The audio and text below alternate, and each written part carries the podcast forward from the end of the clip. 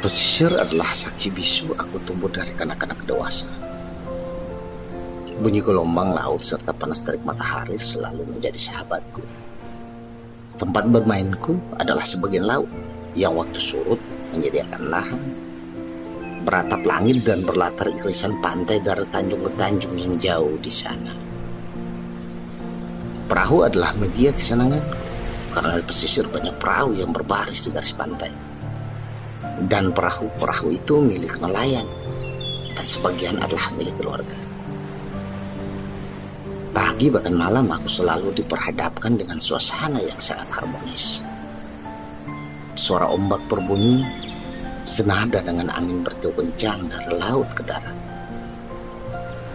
Bahkan bulan bersinar sayu menambah suasana tentram di hati sepanjang hari. Ke mana semua itu? Dan di mana semua itu sekarang?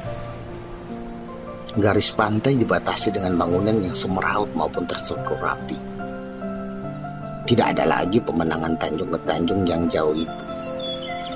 Ketika ditengok, bunyi gelombang tidak semerdu pada waktu itu, bahkan tidak sirama dengan angin. Yang ada hanya bunyi hantaman gelombang pada bangunan yang berserahkan di pesisir landscape pulau sebelah menjadi buram. Dibentangi bangunan yang melintang dan panjang. Reklamasi namanya.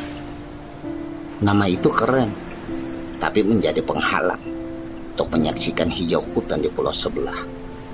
Bahkan menjadi tembok untuk melihat keindahan laut tidak segampang yang dahulu. Ikan-ikan yang dahulu kita kenal sekarang hilang di telan waktu berjalan tidak bisa lurus seperti garis pantai pada awalnya. Dan pemandangan menjadi kacau. Bahkan buram untuk menengok garis kenangan yang sering dilihat.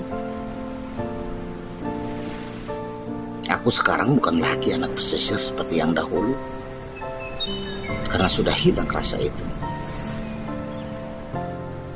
Laut dan pantaiku hanya menjadi cerita bagiku. Anak pesisir.